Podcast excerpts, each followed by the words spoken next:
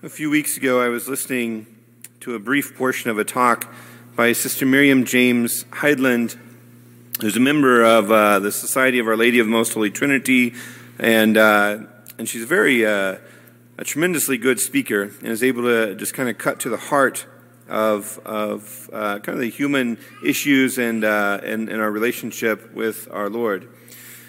And she was talking about forgiveness and she pointed out this passage in the Catechism, which I've read and uh, just not, uh, just hasn't hit me in the way in which she uh, was able to uh, uh, point it out in, in her talk. I only listened to a brief portion of it, and it's just kind of been uh, sitting there and just kind of speaking to me over, over these last few weeks. I want to share it with you. this is actually completely separate from the rest of the homily, but I, I felt it important to share. And it's in paragraph uh, 2843. Uh, I encourage you to go and read this whole section on forgiveness in the Catechism, beginning in 2838 and ending with 2845. It's in the section on prayer and in the explanation of the, of the Lord's Prayer, the Our Father, and on the petition of, and forgive us our trespasses as we forgive those who trespass against us. And the Catechism says this Thus, the Lord's words on forgiveness, the love that loves to the end, become a living reality. The parable of the merciless servant, which crowns the Lord's teaching on ecclesial communion, ends with these words So also my heavenly Father will do to every one of you if you do not forgive your brother from your heart. It is there, in fact, in the depths of the heart, that everything is bound and loosed. It is not in our power not to feel or to forget an offense. But the heart that offers itself to the Holy Spirit turns injury into compassion and purifies the memory in transforming the hurt into intercession. And I bring that up because I've been asked about forgiveness uh, many times, and, and many people come to me asking, Father, how do I know that I have forgiven? And I think this catechism is very clear. The, the feelings of hurt and the feelings of, of maybe uh, anger uh, towards someone that hurts us continue. But that doesn't mean that we can't turn those feelings into compassion, which turn us to intercession for that person. So go home and take some time and read those paragraphs in the catechism. You can find it online, or, or hopefully you have a catechism at home. It's paragraphs 28, 38 through 2845. As you know, I spoke about virtue last week and kind of alluded to it the week before that. If you remember, uh, two weeks ago, I spoke about how we are to take on the nature of the beloved. As God took on our nature in order to redeem us, we are called back to the nature of God and we're called to love God in a manner in which we become like Him. We're created in His image and likeness, we're called to continue to live out of that image and likeness in the world today. And last week I spoke about the virtues, the definition of virtue in a particular way. I spoke about the classical definition of virtue from Cicero, that is the participation in the, in the excellence of the perfection of the thing. And that perfection of the thing, the perfection of us, is then living out that image and likeness of God uh, to which we are called and in which we are created. And then the Catechism also defines it as an, an habitual and dis, uh, habitual disposition uh, to, to do the good. And so, just kind of combining those definitions, we realize that we are called to be in God, and that we are called to live this out in our life, and ultimately lead us to happiness and to beatitude with our God in heaven. And so, virtues are kind of categorized in, into two categories the human virtues and the theological virtues. The human virtues are then broken down into uh, the human virtues are the cardinal virtues, and these cardinal virtues are broken down into intellectual and moral virtues. So, what are human virtues? Human virtues are firm attitudes, stable dispositions, habitual perfections of intellect and will that govern our actions, order our passions, and guide our conduct according to reason and faith. They make possible, they make possible ease, self mastery, and joy in leading a morally good life. The virtuous man is he who freely practices the good. The moral virtues are acquired by human effort. They are the fruit and seed of morally good acts. They dispose all the powers of the human being for communion with divine love. So I think it's important to note in the human virtues that it begins in our reason, begins in our intellect.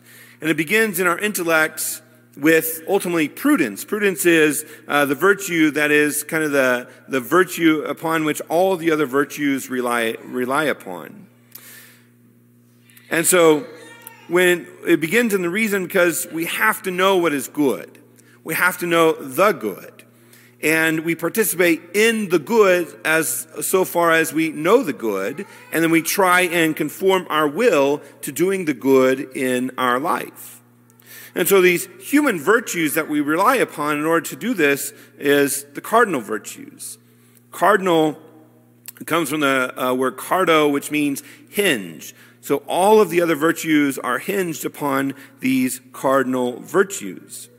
And these cardinal virtues play the pivotal role in all of the other virtues, and they are prudence, justice, fortitude, and temperance. These are the human, these are the human virtues that form our humanity, form our will, availing us in a deeper way to the grace of God, to what God wants to do in our life. There's a theological principle that we call grace builds on nature. So, the more that our nature is availed to the grace of God, the more that our nature begins to be more like God, the more that we open ourselves to the grace of God. And so, the more that we practice the virtues, the more that we become like Him whom we are called to be, and the more grace that then we can receive. Bishop Barron speaks about this. He calls it the principle the principle, the principle of grace is what he calls it. And he talks about, particularly in love. Love is not meant to be kept to ourselves. Love is meant to be given away. Love is meant to be poured out. The more that we hoard it, the more that we keep it to ourselves, the less of it that we actually receive. And the more that we turn in on ourselves and really only love ourselves. The more that we give it away, the more that we love others, the more that we open ourselves to receive more grace and more love from God, so then we can then continue to give that away. That's why we, when we look at the lives of the saints, for instance, Mother Teresa or John Paul II, we see that Mother Teresa had such an intense prayer life. And the intensity of that prayer life drove her to a deeper love of God.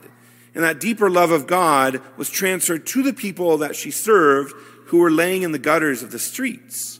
And she was able to pour herself out and to look and to look past their injuries, to look past their really, and a lot of them were living in very gross situations, and she would pick them up and carry them back to her home, back to the house where she cared for them, clean them up, and give them a dignified life while they lived in her home.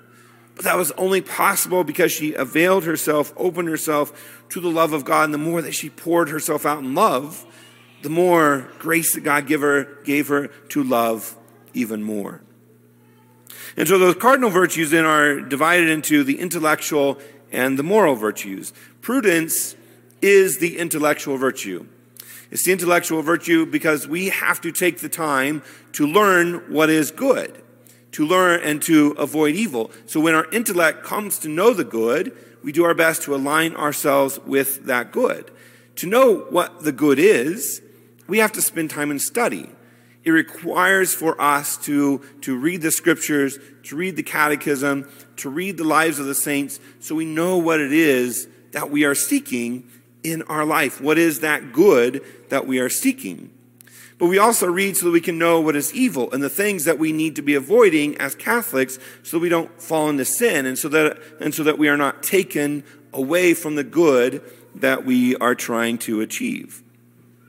And then the moral virtues are justice, uh, fortitude, and temperance. And I'll talk more about them next week.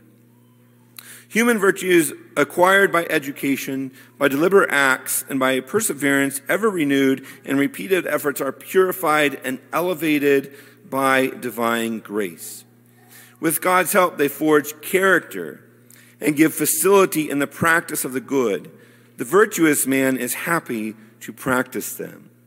So when we look at a human being and we say that person is of good character or that is a good person, what we're really saying is that it's a person of virtue.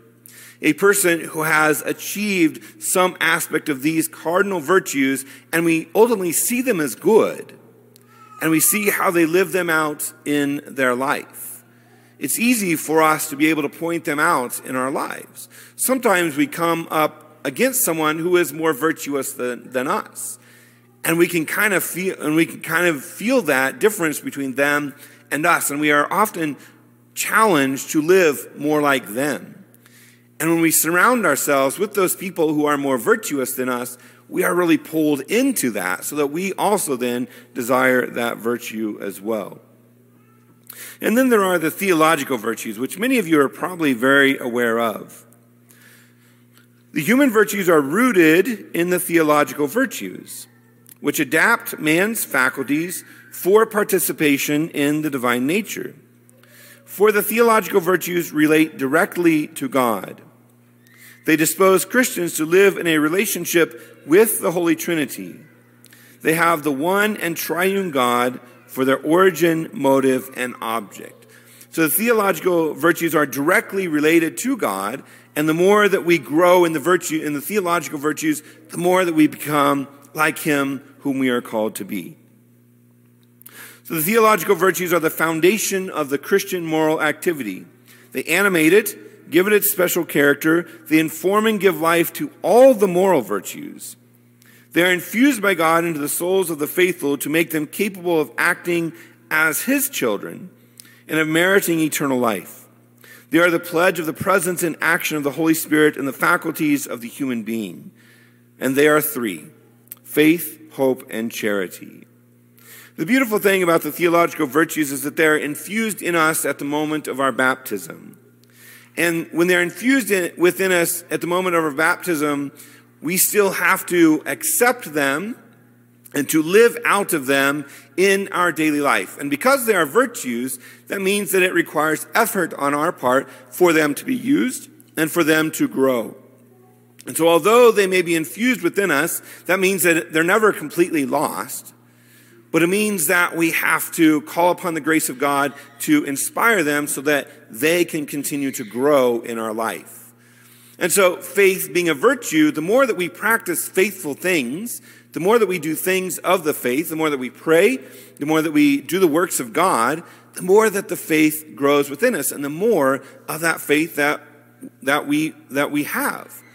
So when there's a difficult situation that arises in our life that can challenge our belief in God and can challenge our faith, someone who is of deep faith, someone who has the deep virtue of faith, can look at that and say, I may not know everything about this situation, but I still hold on to my faith and I still hold on to God because of my faith and because I know what He does in my life and I know what He has done in the lives of all people and how He redeems us that faith gives us the confidence, that virtue of faith gives us the confidence through the difficult moments in our life to continue to hold on and to continue to wait and see what the Lord is doing with those difficult situations, often bringing good out of those difficult times and those suffering moments in our life.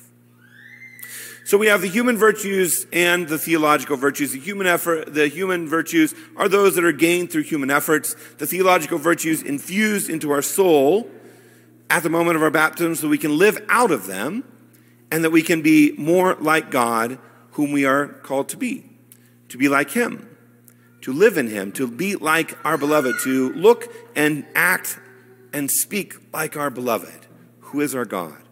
So may we grow in these virtues. May we call upon God to, infu- to, to make these virtues present in our life.